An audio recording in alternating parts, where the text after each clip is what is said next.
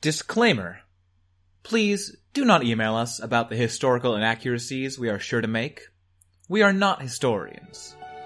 We are idiots.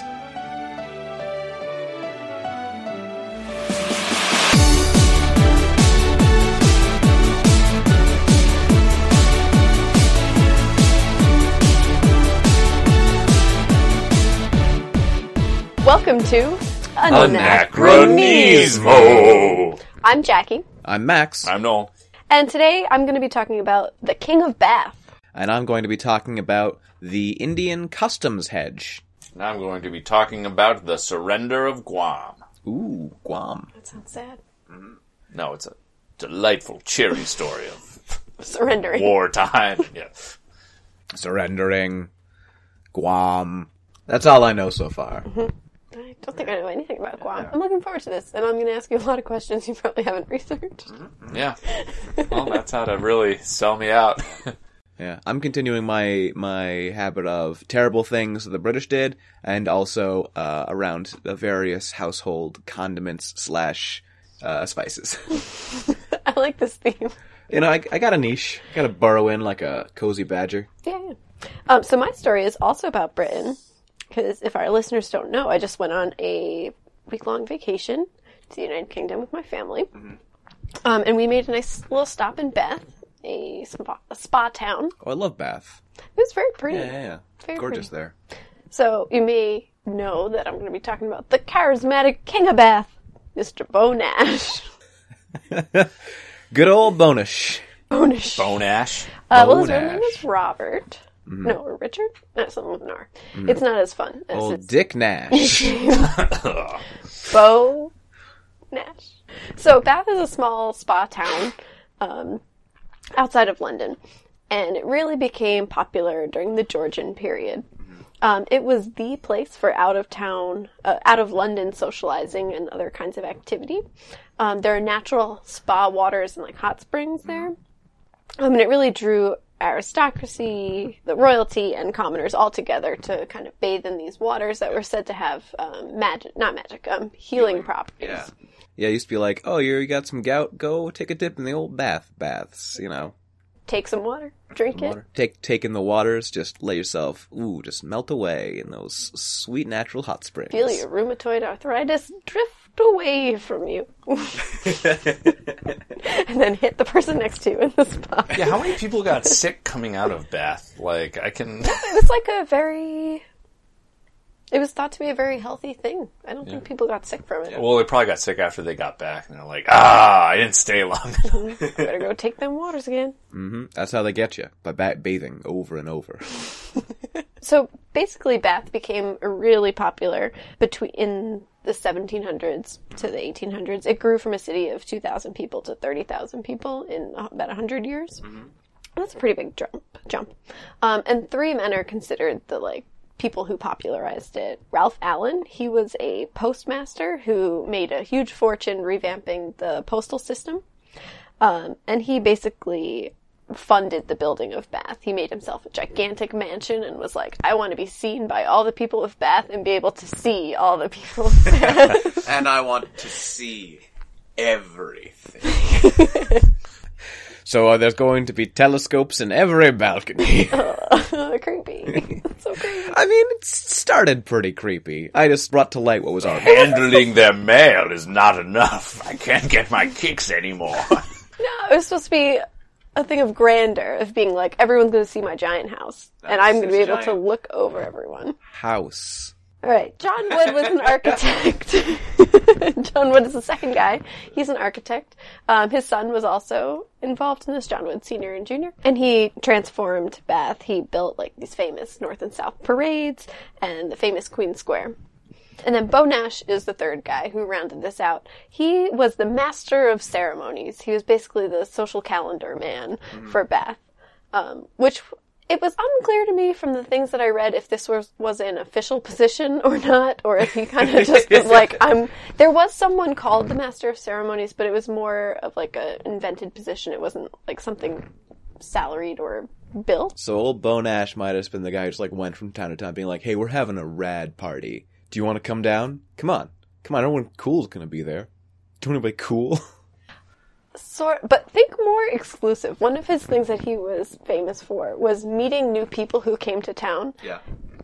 and deciding if they should be part of the company, which was like the big group of people, the 500 or so people who made up the social scene. Oh. And he would like judge if you would be able to join this group or not. So he's like a homeowners association. He's the association. gatekeeper of the fashionable wow. stylish. He was known for his flamboyant outfits. So at the time, the popular thing to wear was um, white wigs, and he was like, "No, no, no, I'm making my own style." So he wore a black wig and then wore a furred and bejeweled hat at a jaunty angle. Oh, beautiful. he was one of the first people to wear his coat open so as to show off his waistcoat and his ruffly shirt.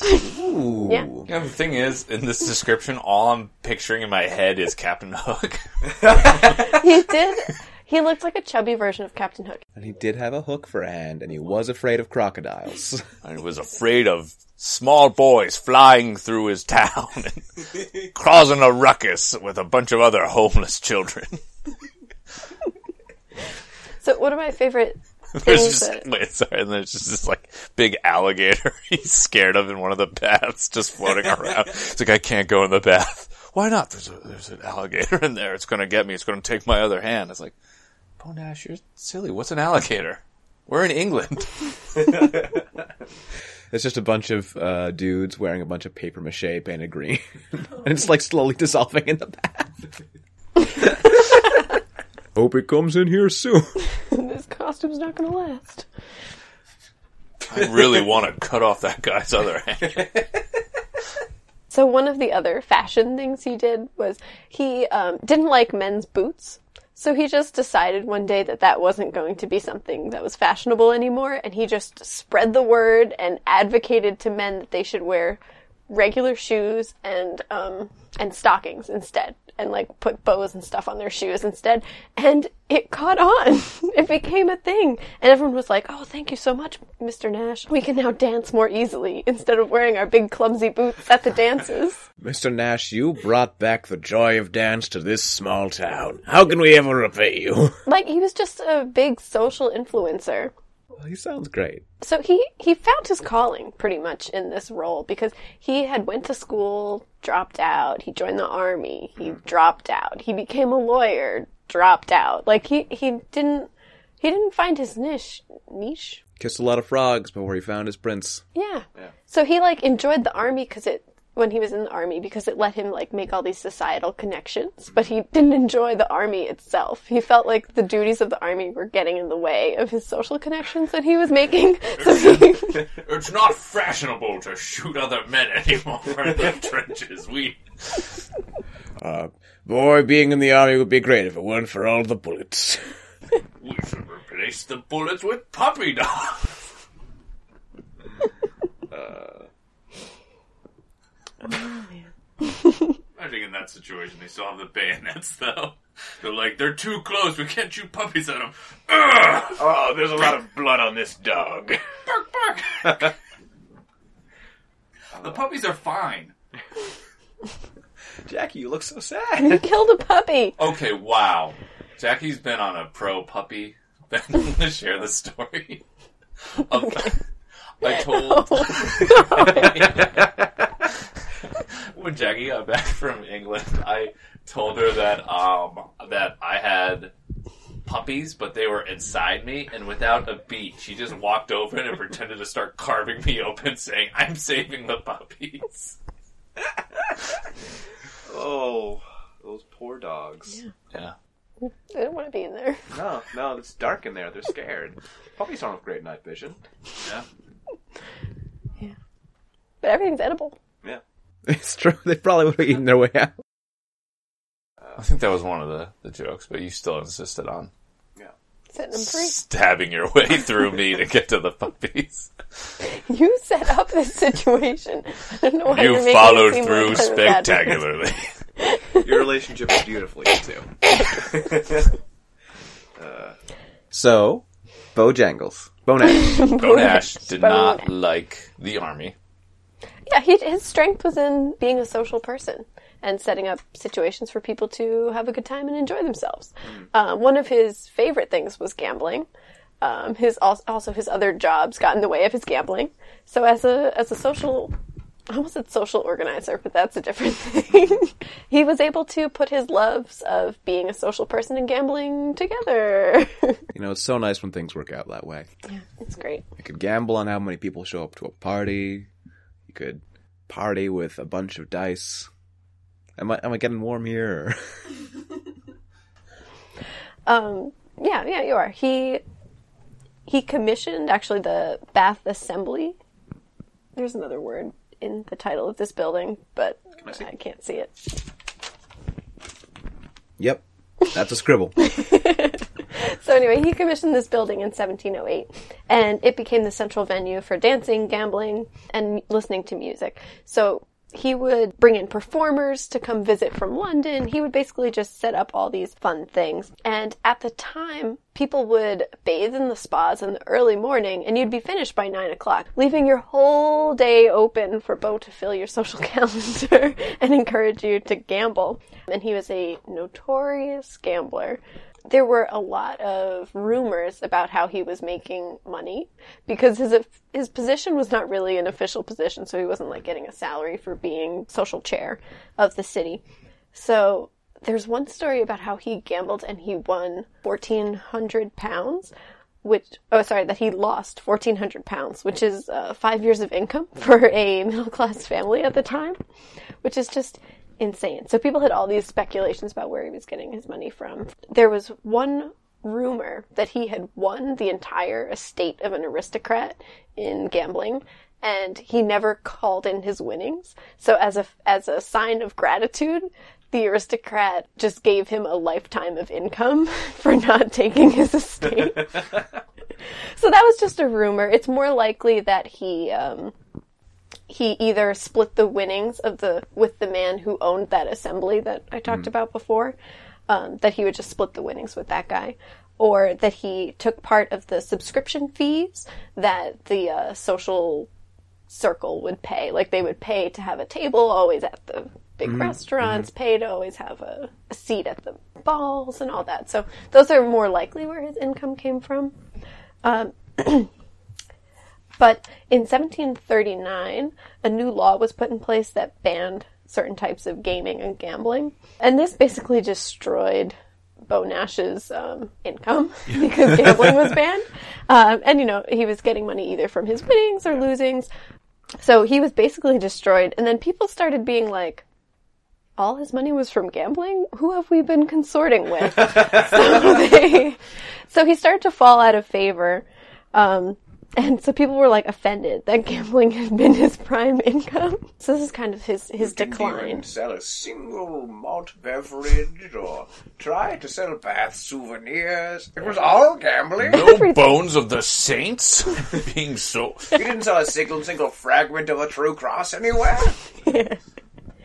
I'm surprised he didn't make a desperate power move to say that gambling was fashionable and try to use his clout to overturn the law. It's cool to be illegally gambling. Why don't you come to my underground underwater gambling operation? No alligators allowed. Uh, so this was his, his decline, and he, he basically died in poverty with one of his mistresses. Her name was Juliana Popjoy, which is just a fun fun name. Basically taking care of him in his old age. He died at 87 in 1761, and the city rallied together to give him a humongous, lavish funeral. But they did bury him in an unmarked pauper's grave. So a little bit of a mix there. So th- he was famous for a few other things. So he basically popularized different kinds of social conduct mm. and he made it more socially acceptable for different classes to mingle, which really made it possible for interclass friendships that would not have been possible in London, which is pretty cool. I'm just picturing like a beggar and like a king just shaking hands. I probably didn't go that far. It's probably like we can all gamble at the same table. We're not so different, you and I. No, my lord, we're not so different after all. And he had other duties, like he would um, help to broker marriages between people, escort wives who were in town without their husbands. So he just had a lot of social wheel greasing, basically. Made it fashionable to grease your wheels. I don't know if I'd go that far. Um, yeah, he brokered marriages. He he was also a gambling regulator, which that seems a little suspect to me. If this guy with a huge gambling problem is the gambling regulator, but apparently he would um, restrain people when he thought they were betting too much or if they were compulsively gambling, and he would warn who was a card sharp and who wasn't, and stuff like that. Made it illegal to win against him when he gambled. You have a problem, sir. You're, you're gambling too much. Get him out of here. I'm, I'm hemorrhaging cash. So I didn't see this in my research, but when I went on a, a walking tour with, in Bath with my family, our guide said that Beau Nash would actually just stand at the door at balls and like say yes, no, yes, no, like you're fashionable enough to come in and you are not, like all kinds of stuff like that. So I don't, I don't know how true that is, but it was part of the walking tour. so he was the bouncer? Bo- bo- bouncer? Bow. The The bouncer. Bouncer. The bouncer, bouncer. yes. Yep. he was the bouncer at the ball. so yeah, he was just a uh, flamboyant man who enjoyed social life and made it so that everyone else could too, to his liking. I wonder if he was just if he was like truly a trendset, like because a lot of those things sound so familiar. I wonder if he was just like either a a trendsetter or he was just like way ahead of his time and He, is, sort of. he was a trendsetter according to the, the walking tour guide. He said Beau would just be like, oh, this style of jacket's in, and then all of a sudden it would be in, and the next year he'd be like, no, it's out, this is in now. And he, um, well, the phrase I read on the BBC description of him was that he had foppish bravado, which I really like that. It's very good. So he's just a fun, eccentric character who organized the social life of Bath and propped it up to its uh, most popular heyday. He sounds lovely. Yeah. Quick sidebar though. So Juliana Popjoy was devastated after he died, and she made a vow to never sleep in a bed again. So instead of living in her house, she moved into a hollowed out tree. and lived there for about 40 years. Oh my god. And I, I read that line in Wikipedia and She I was went like, full my side of the mountain. and I was just like, that's ridiculous. But Wikipedia linked to her obituary where it's like an old timey article said that she lived in a hollowed out tree and occasionally would come out and sleep in barns. Like a gnome. oh my! So- I'm imagining that she was at, at his deathbed and he was just like, "Remember, it was Julianne. Juliana. Juliana, remember, better to live in trees than houses." and she just was like, "Okay, all right, Beau, I'll do it." And, uh, I, I picture it a little more like this. Mariana, beds aren't fashionable anymore. What's fashionable is sleeping in trees. Yeah, so I wish I wish I had more information about why.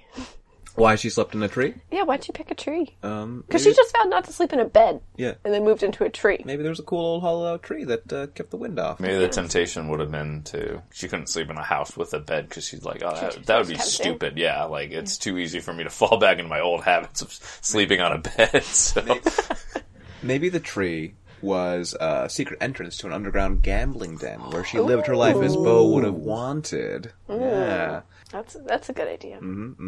Called the Bocino. Casino. Casino. Casino. Yeah, there we go.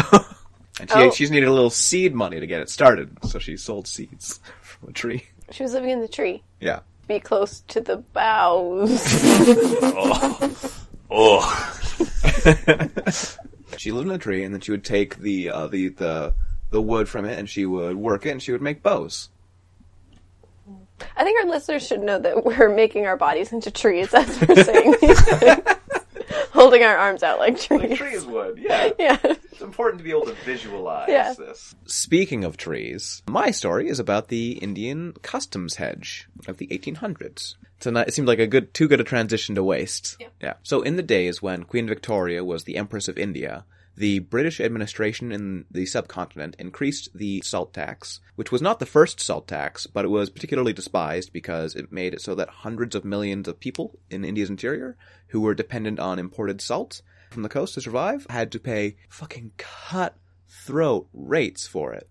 The British increased salt tax in Bengal from a third of a rupee per mound, which is about 37 kilograms, which is about a year's supply, to 3.25 rupees per mound by 1788, which it remained at that rate until 1879.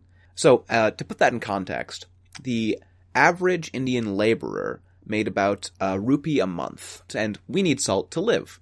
When we perspire, when our blood pumps, when any pretty much anything our body does, we need salt to do. We run out of salt, we just fucking die. So, in order for an Indian laborer to keep their family alive for a whole year, they had to spend two to three months' wages on salt. It's crazy. Yeah, no, it's awful. It brought in a huge amount of revenue for the British, about six million two hundred fifty-seven thousand four hundred and seventy rupees for the seventeen eighty-four to eighty-five financial year, at the cost of everyone's quality of life. There were taxes on salt in other British India territories, but the tax in Bengal was the highest, with other taxes being less than a third of the Bengal tax rate. So, in Bengal, super high taxes on, on salt. Outside of Bengal, still high taxes, but ones that wouldn't cripple you financially just so that you could live.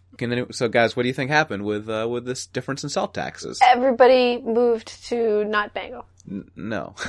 Uh, right of travel was heavily restricted because of the caste system, because of the control of the East India Trading Company, and also just because, like, hey, it's expensive to travel, and your whole life and family and everything is here, including probably your livelihood. There was actually like a whole ancestral family of salt makers who boiled salty mud in order to get salt that wasn't from coastal region. Yeah. Oh, so salt smuggling. Bingo bango. Inside tigers. Um, no. Bengal tigers. no, but interestingly close. um, uh, okay. Um, so what else are they smuggling salt in?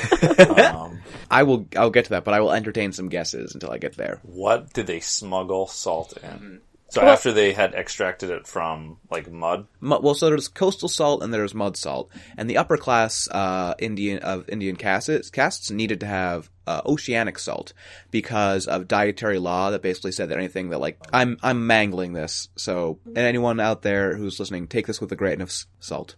you say that like you, didn't intend to make yeah, that. oh my God. Um, so proud of yourself with that. proud of myself. But there's a whole thing where oh, it's that so the mud had to be boiled inside a hut, and there was a whole thing about like if something's made inside a house and you're of a certain caste, it has to be made inside your house. And since they wouldn't lower themselves to make that, they had to get oceanic salt, so they had to import it, which was a whole thing. So coastal salt coming from there, and the British East India Company actually put an end to a lot of the mud salt making because it cut into their profits for charging tariffs on imported salt.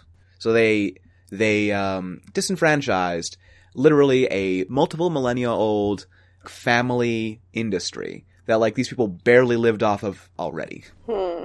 Um, I'm gonna say that they brought pelicans in. Okay. Their mouths were full of seawater. Okay. Go on. Okay, bo- they put a little, they put a little, uh, little Bunsen burner under the pelican's beak, Well, no, and they when the just when the steam rose from their nostrils, the salt was done. Yeah, they just they just snuck in the birds and then they did their thing to get Like the salt. little, uh, what are they, like the neti pots, They're like sinuses. um, I'm gonna guess similarly, but not this Pelicans like Flintstone scheme that they put it in what would have they normally would have carried fresh water in, like potable water, and they just put salt water with it. So their Dasani bottles just were filled with salt water. Okay, so you're Uh, water mattresses, water beds. actually both of those water beds and bottles are close to what they did. So, Wait, we're getting close. so I'll get to that. They filled a camel. actually, camels, yes. Yay! They, they did use, they did strap salt to the underside of camels. Oh, That's I thought it was I in a meant. humps.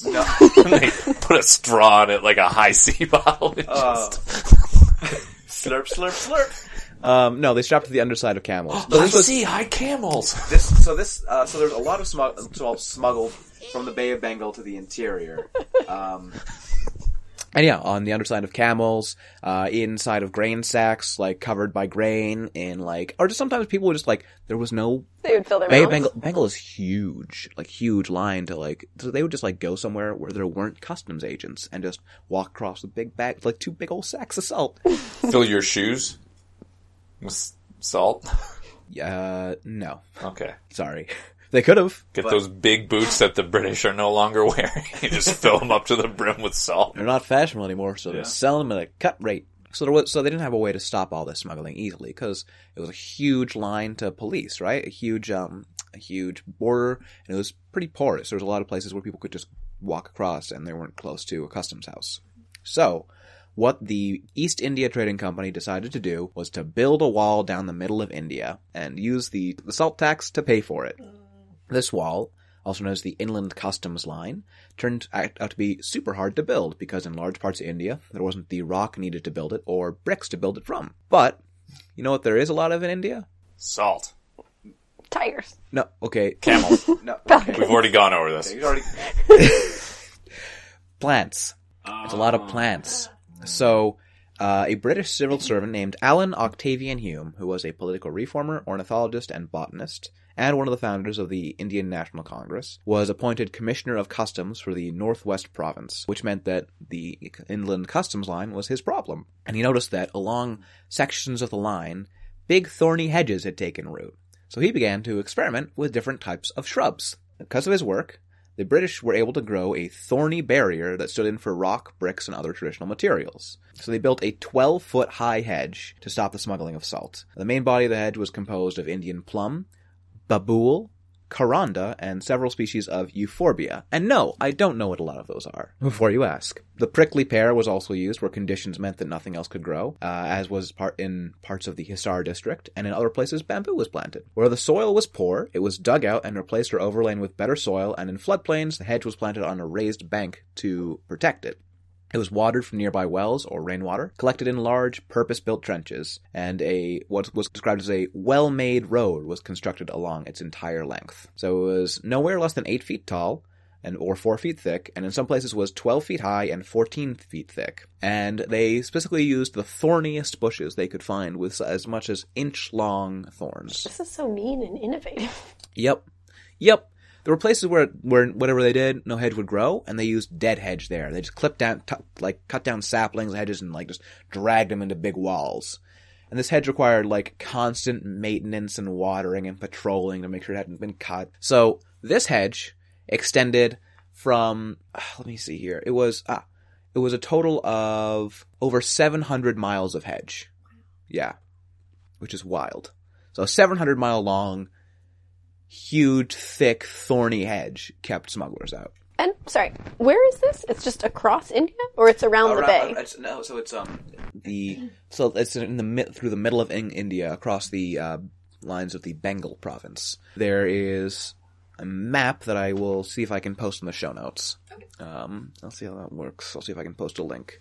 So, uh, in the official proceedings of British Parliament on the 13th of August, 1878, they wrote, In order to prevent the ingress into our territories of salt taxed at lower rates, a line had been maintained of many hundreds of miles in length, at one time 2,400, consisting principally of a hedge of thorny trees and bushes, supplemented by stone walls and ditches, which could not be passed by anyone without examination. It was also known as the Great Hedge of India. hmm So, you know all these guards and gardeners who uh, maintained it. So the way they, they those were staffed by almost entirely local people because it was a actually a pretty good job for them to have pay wise. It was a high pay of five rupees per month. oh, So that's you could a lot more with a than month's the pay. You could afford. labor. Yeah, yeah, exactly. You can buy salt. You can buy a you can buy a year's worth of salt with less than a month's pay.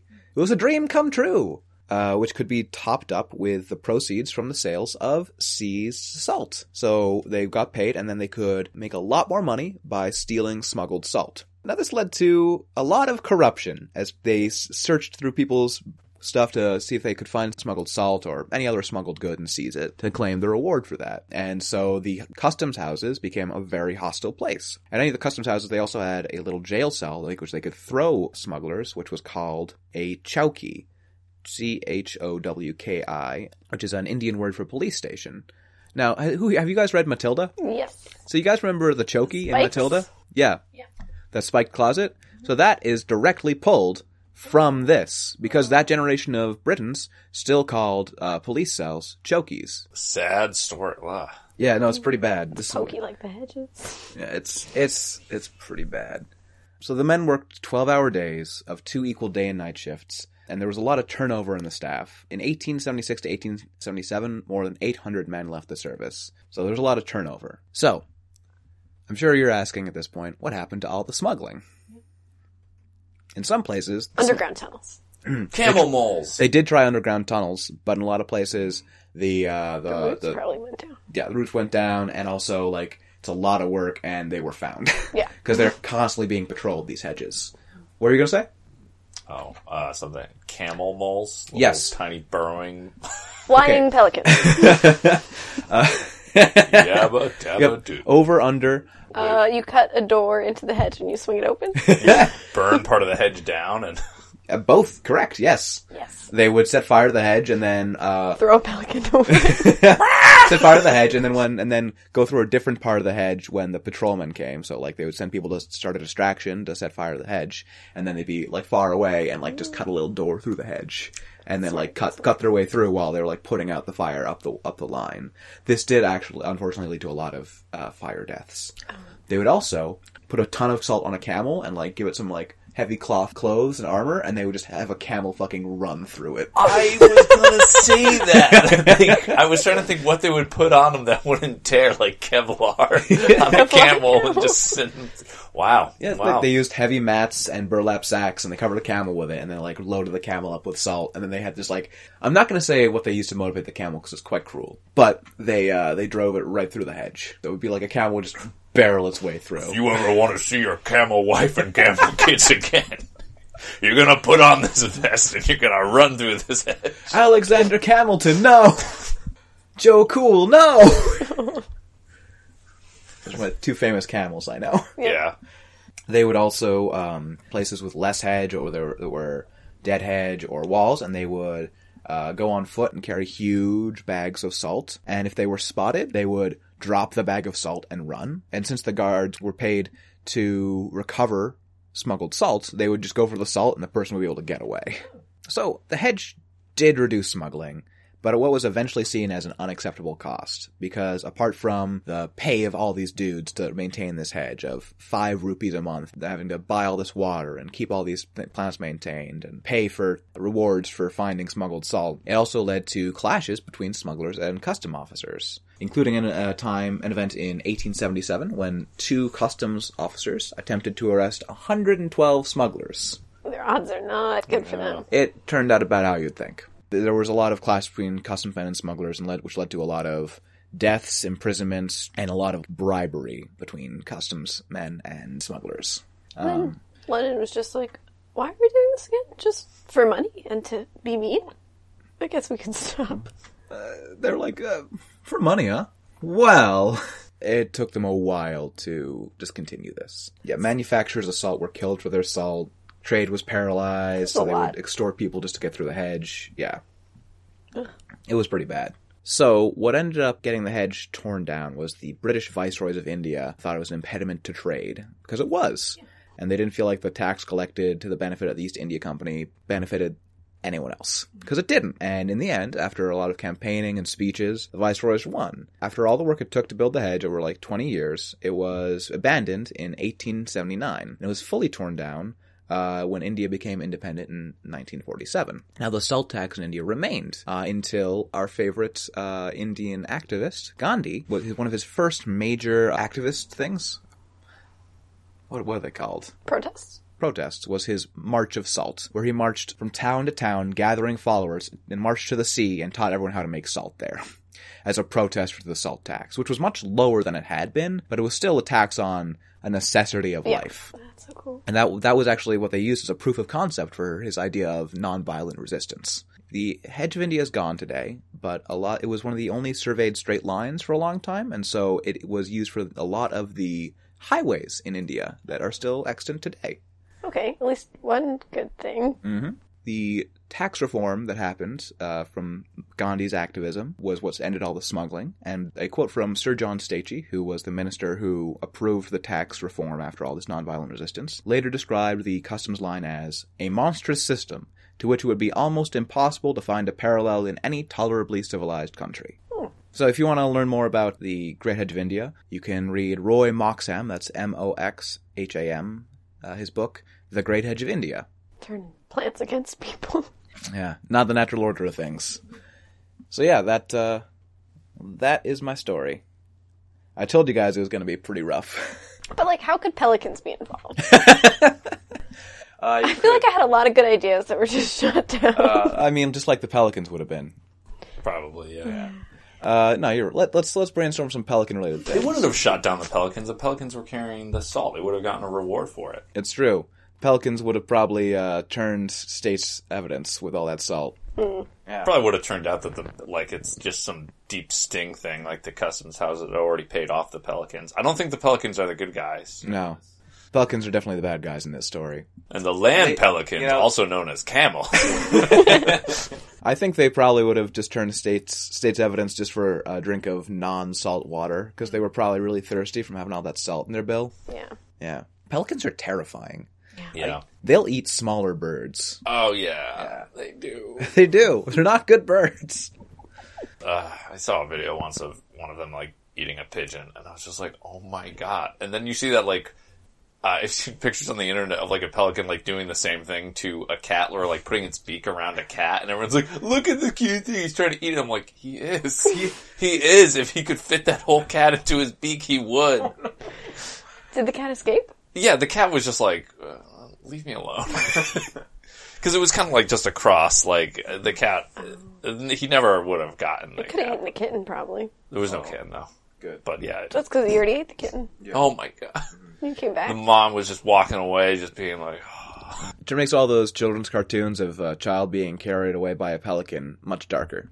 I, think I don't think I've ever seen That's- that. Isn't that? Are you thinking of a stork? I'm, no, I'm definitely thinking of like a kid sitting in a pelican's big old mouth and the pelican's flying. Is this just something it's I not a cultural reference, I know. There's like a Roald Dahl book, The Giraffe, the Pelly, and Me. Oh, I don't know. That's about a kid who makes friends with a giraffe and a pelican and rides around the pelican's mouth. And now we all know that he'd be. Sit on the giraffe. Giraffes can't fly. So they But left they their giraffe high. friend behind. No, there once the giraffe did other stuff too. He like climbed the giraffe. I think there was a monkey too. It's been a while since I've read this Roald Dahl book. I think they do So some. there's at least one kind pelican. You really are on a pelican platform right now. campaign to reform pelicans. I think they they have utility that we're. Mm-hmm. Yeah, they could be paint buckets. They could be trash cans. Uh, you You're thinking use- of the Flintstones, though, like all that, where they would use their a- as animals as tools and household appliances. Yeah. I think Jackie just wants to re- return to a, uh, a Flintstone society. That'd be cool, like if you had a little pelican decoration, like a key bowl. Where you can just like at a party, you just toss your keys in there, or like your mail, or I'm thinking of a swingers party actually, where everyone tosses their key into a bowl. All right, who reach the pelican's mouth. Whoever's key you get, you, you're going home with. And if and if he eats your hand, well, guess guess you're out of luck. You're partnered with the pelican. You're partnered with the pelican. You gotta you gotta fuck that pelican. Uh, anachronismo. You gotta fuck that pelican. I'm glad we have an explicit tag on this podcast. We do. Yeah, we have to, right? we swear a lot. I don't. I fucking do. trying to think of a good segue between that story. You know what? Pelicans are at sea, mm-hmm. and so is the island of Guam. Yeah. No, Oh, I also did say moving on, so you could probably just go in. Mm-hmm, mm-hmm. moving on. Now that you've put the No, that was pelicans, that was a rude transition. So you can you can pick a uh, better one. Moving on. Now that we've talked about plants growing, we should talk about war. Hmm. Wait, yeah, yeah. Hold on a second. Let's have this as one of our little hypothetical questions. Okay. What is a good transition between this past, this last story, the Hedge of India, Mm-hmm. and the capture of Guam in the Spanish-American War? They're both about colonialism. That's true. That's true. Boom. I don't know much about Guam, but in my mind, it's lush with plant life. Uh, oh, I don't know much about Guam, but I do know that a camel could probably barrel through a good amount of soldiers if it was sufficiently motivated. Well, it's funny you should ask. Are there camels in the No, takeover of Guam? but the the no, they didn't even need to bring out the camels. Okay. So the capture of Guam was actually a bloodless victory for America in the Spanish-American War. So it uh, the war started in 1898, and there was a a cruiser called the Charleston that was making its way from California to Hawaii. Where they got a letter from the Navy that the start of the war that they wanted this ship to capture the island of Guam. How did a boat get a letter? Another boat intercepted it And or- wrote the letter with his little boat hands. and had a little little postman satchel over the side. Just And imagine they're like, "Hello, Tootsman." Um, so there was a a little neighborhood mailman just goes in a circle in the ocean. a little, little rowboat. Boy, there, mail for you. There's just like a case where you put a, a bag of mail and he just picks it. You just throw a bottle into the sea with a little letter inside, and eventually it'll get there. This is already much lighter hearted than my one. yes. The cruiser went to Hawaii and it was joined by like three troop transport ships mm-hmm. that had the That had the letter. letter just ordering that they take the Spanish island of Guam, which had been under Spanish rule since the 17th century. So It's a long time. the crew was just very eager to fight, even though they had no idea like what sort of armament armaments would be there on the island. Like they were expecting that at worst there could be a thousand men on the island, like heavily fortified and have naval ships there. And so along their cruise there, the men though were like really eager for a fight, so they practiced throwing empty cargo boxes into the sea and like shooting at them with cannons to make sure that they were ready to shoot at like forts and We're all uh, full of confetti. yeah. Congratulations, men. It's Johnson's birthday today. so we're gonna let him shoot this box full of confetti and birthday cake. Then he's gotta swim out and get birthday cake for all of us before the pelican. And the mail ship will bring a letter from his grandma. Cut the cake, Johnson, with this cannon. so who are, are are they fighting the people of Guam or the Spanish? the Spanish, Colonial. like, army that they expected would be on there. Okay. There were islanders, there were merchants, there were Spanish soldiers, and it was ruled by a Spanish governor. Okay. I'm just trying to think of Yeah, it's like, like how if I should be rooting for the Americans or sh- if I should be like, uh, no, America, stop being colonial power. I mean, I feel like you should always be rooting against colonial power. Yeah, but now it's the Spanish colonial power versus the United Oh, I see, I States see, I see. colonial power. I'm just not sure. Let's root for Guam. The Guam. The, The Guamese. That's not right. That doesn't It's not, right. but I don't the know what people is of right. Guam. They actually have very little part in the story of how their island got uh, switched hands in a major battle. Okay. Okay. So, Jackie, you're so torn on who you're who you're rooting for. I mean, I there's guess no no, good one. guys I'm in a not rooting for anyone. Jack. I hope they all kill each other. And then the people of Guam are like, sweet.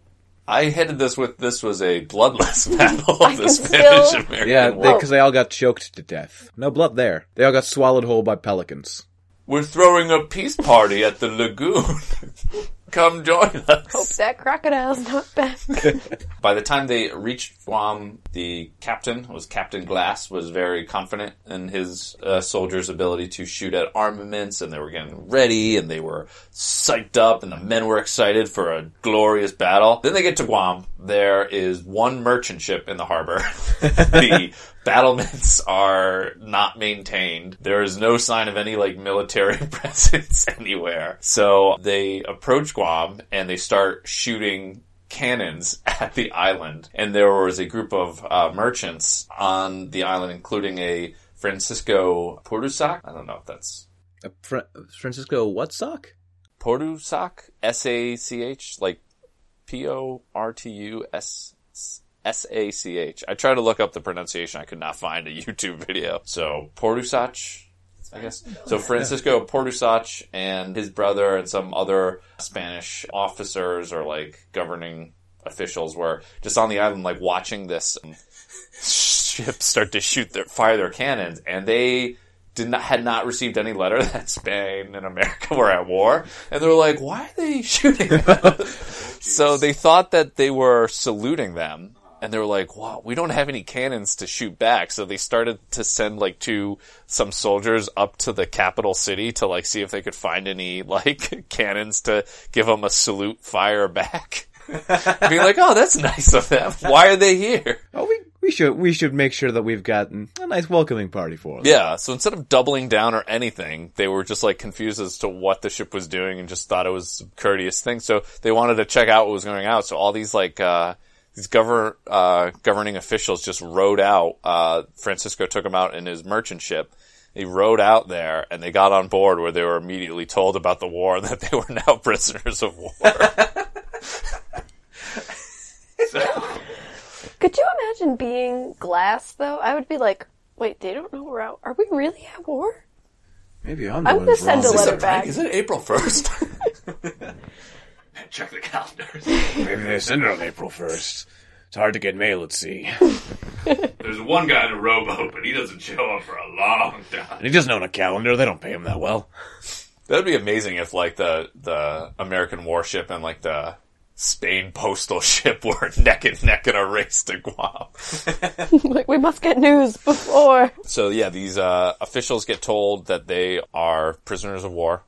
And that they're put on like on a parole, like they aren't just like tell the governor it's got to surrender immediately. Not a huge military presence on the island, but it turned out that this uh, Francisco, um, when he took his merchant ship out, was flying an American flag, which they were like, "Why are you? Why are you doing this?" Like, because it would have been against the law unless he was a U.S. citizen. So they were like they were confused as to why he was flying this American ship, and he turned over his naturalization papers or citizenship papers that were like from ten years before. So when they got to Guam, there was one or two because he and his wife and maybe their children, like there were some American citizens on Guam at this time, which I'm glad. I don't know what would have happened if they had just been there when the Spanish found out that they were at war. Like, if they would have been like, sorry, merchant, you're, you're under arrest. But yeah, uh, as it turned out, he was just like the only American citizen there. So they were like, great, you want to start trading? Cause we need stuff that you would be selling from your little merchant operation. I do like money. I do like not being a prisoner of war. Well, twist my arm. Wait, no, I didn't, didn't mean actually twist my arm. So this Francisco guy goes back to then travel to the capital city to let the Spanish governor know that his surrender is expected. So he and his brother, on the way back, meet the soldiers who were struggling to carry the artillery pieces back. do you still need these cannons? no, well, they had already gotten the news. It was like, no, that's not a salute. like, just take the cannons back. So they were just on the road, apparently just several soldiers just pulling these two little cannons back to the, uh, the capital city. What a day. Which is just, it, that's just the cutest part of the story. uh, they're just like, we need to get these and like, you know, show some composure, like salute the, this American warship, and then like just be like, send it back. oh, we're being invaded. Ah, Yeah. ah, cheese and crackers. So, um, I'm not sure if the brothers were actually what they had done in the capital. Apparently, they did not meet with the governor because when Francisco got home from the capital city, he had a letter from the governor saying that if you give any assistance to the American men of war, you will be executed tomorrow morning at the beach. So the governor was not too was trying to double down and not uh, surrender immediately. Because he also sent a letter to the captain of the ship saying that it's like, well, you know, it's good to hear we're at war and all, but um, I actually, I can't because of the military laws. I actually can't come onto your ship and surrender. So he was just kind of like buying time and, and trying to be a little, little stinky butt. I believe is the word used in Wikipedia to describe him. I, oh, I, I heard the, uh, that's, that's interesting. I hadn't heard that term. I heard the term was, uh, full neck. Full neck Yeah, full neck, you know, a neck with a head on it. instead of stinky butt. Well, because he didn't want to get his head chopped off by. Yeah. Okay. Well, I guess I guess this I guess this joke was a flop. I'm, I guess I'll just. I wasn't sure if it was a joke or if that was a real term people used. No, no. I no. wasn't sure either. Ugh. curse my incredible ability to sell stupid things as facts. So the the merchant actually went to the captain was like, I might get executed if I trade with you, but the captain just kind of sent a strongly worded letter to the governor just being like, Yeah, you're gonna meet us on the beach tomorrow, at which time you're gonna be given a letter that's gonna give you the this ultimatum of you surrendering or us just coming ashore and, and dragging you out. Um and so they did. The story has a comes to a dramatic like there's no more anecdotes about like finding this American citizen who's trading with them, finding the artillery. Then like from there on it's just like pretty like straightforward. They send him this ultimatum.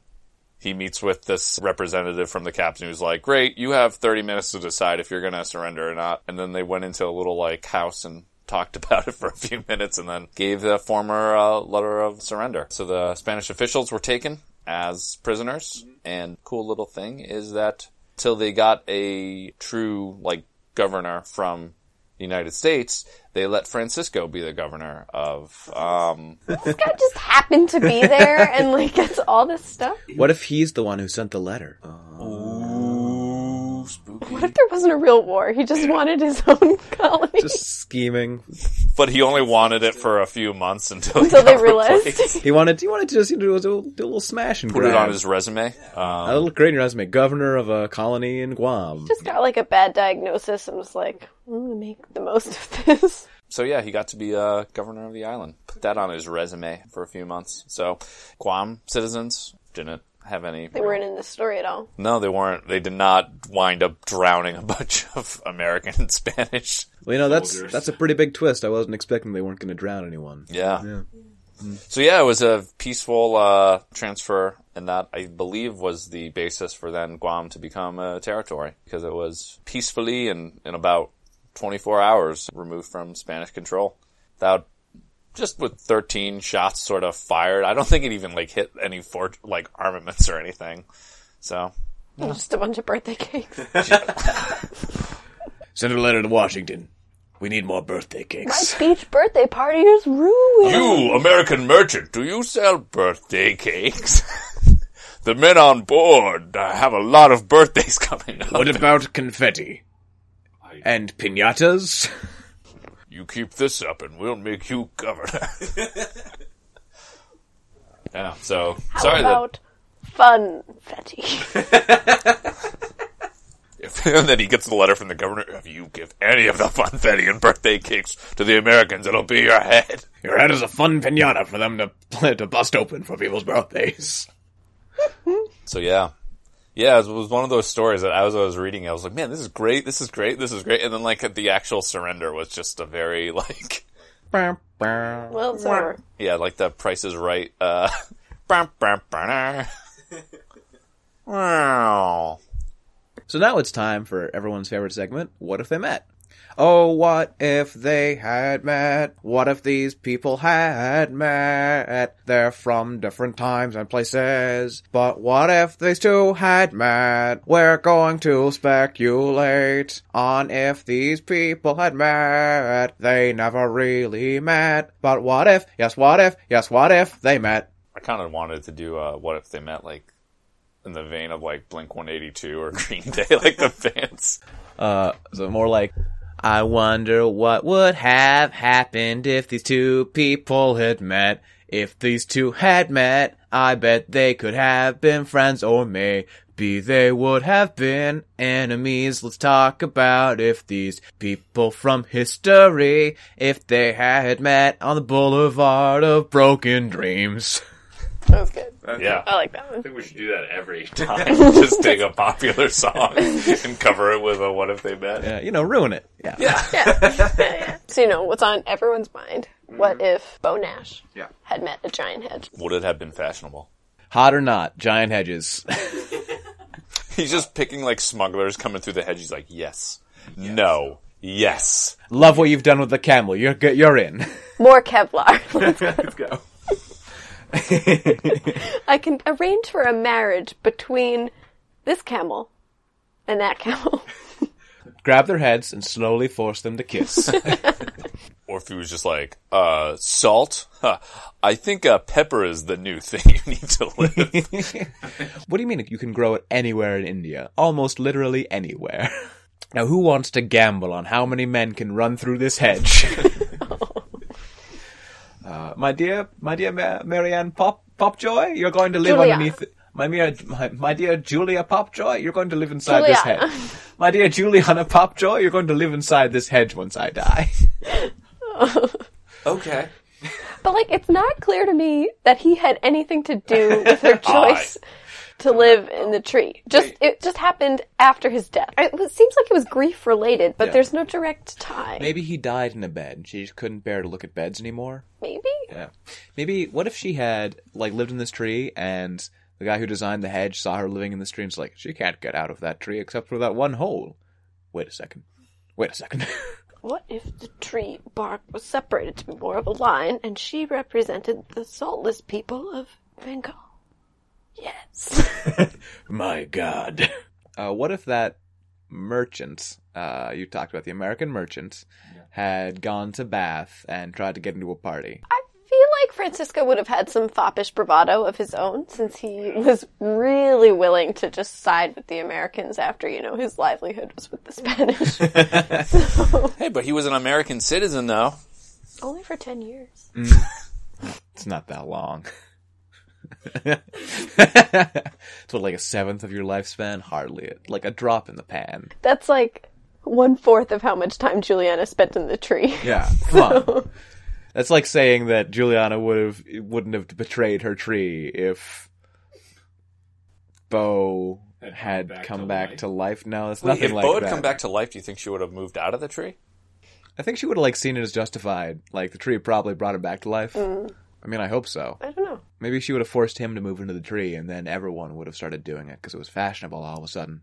That would have been cool. Yeah. It's weird, though. Like, how big of a tree... I don't know. I know this is a non sequitur for the what if they met, but this. Well, let's keeps let's look at back. that uh, the old children's book, uh, My Side of the Mountain. So yeah, trees grow pretty big. Get an old rotten oak and burn out the inside of it with a torch that you fashion yourself. You can go and steal a falcon from their mother's nest and train it to be your constant companion. Uh, you can make hide uh, clothes, and uh, you can eventually be discovered by your family who've been looking for you and worried sick. Yeah. Yeah. So I can I can read to you guys a um an excerpt from My Side of the Mountain. no, uh Juliana's obituary. Um and pardon me because their S's are F's and I'm gonna mess that up while reading. Sure, sure. So, at Bishopstrow, her native place near Warminster in Wilts, the celebrated Juliana Popjoy, in the 67th year of her age. In her youth, she had been the mistress of the famous Nash of Bath, and after her separation from him, she took to a very uncommon way of life. Her principal residence she took up in a large hollow tree, now standing within a mile of Warminster, on a block of straw, resolving never more to lie in a bed, and she was as good as her word, for she made that tree her habitation for between thirty and forty years, unless when she made her short pilgrimage, short, short peregrinations to Bath, Bristol, and the gentlemen's houses adjacent, and then lay in some barn or outhouse. Just like Beau would have wanted. It's just, it's weird. This is very weird. So what if you think like those Spanish soldiers trying to carry the cannons were pelicans, trying to fit them into their these artillery pieces into their giant beaks?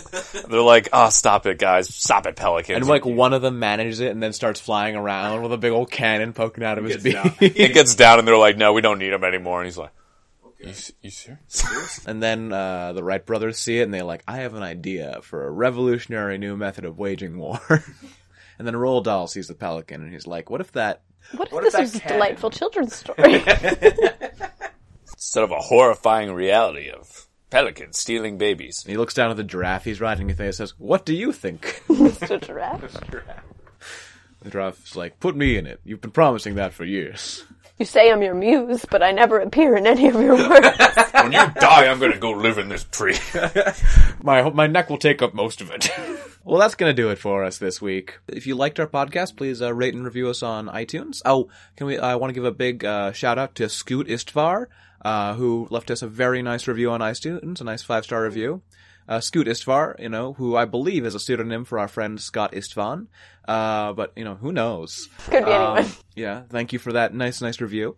Um, and if you feel like reviewing us yourselves, we'll be sure to give you a shout out on the show. And, um, we, you know, it helps us find new listeners, meet new people, gives us a big smile, you know, all that fun stuff. Actually, for those of you in the Boston area, we do have a live recording coming up Oh yeah. um, April 28th at the Democracy Center in Cambridge.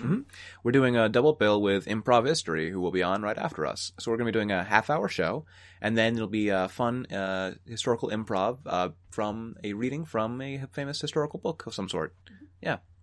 Um, yeah, that'll be cool. And you'll get to hang out with us, who are super cool. And you'll be like, wow, they're less pretty than I thought they were from their voices. Uh, Max's beard is Got really- a perfect face for radio. I imagine Max to wear more monocles instead of glasses. Double monocle. Biacle. Biacle. Yeah. Bionicle. Yeah. yeah. It'd be great if we got like three of our friends to sit in for us and we just rigged up the mics and like we were having the podcast in a different room. Yeah. oh, you know the old uh, the old body double in case somebody wants to assassinate us. Yeah. Yeah. Yeah. Um, Yeah, we did make some uh, strong stances on colonialism in this episode. Yeah, We're very strongly anti-colonialism, which is very controversial. Super controversial. Um, yeah, but if you want to um, come see us, we'd love to have you. Um, that's uh, April 28th. Yes. Yeah. Um, and you, if you if you're coming, please drop us a line at uh, it's anachronismo at gmail.com or at at anac podcast on Twitter. Uh, that's a n a c podcast. Uh, and let us know, and we'd be you know really happy to see you there. Maybe come out, get a drink with us afterwards. um, yeah. So uh, until next time, I'm Max, I'm Jackie. I'm Noel. and this has been Anachronismo.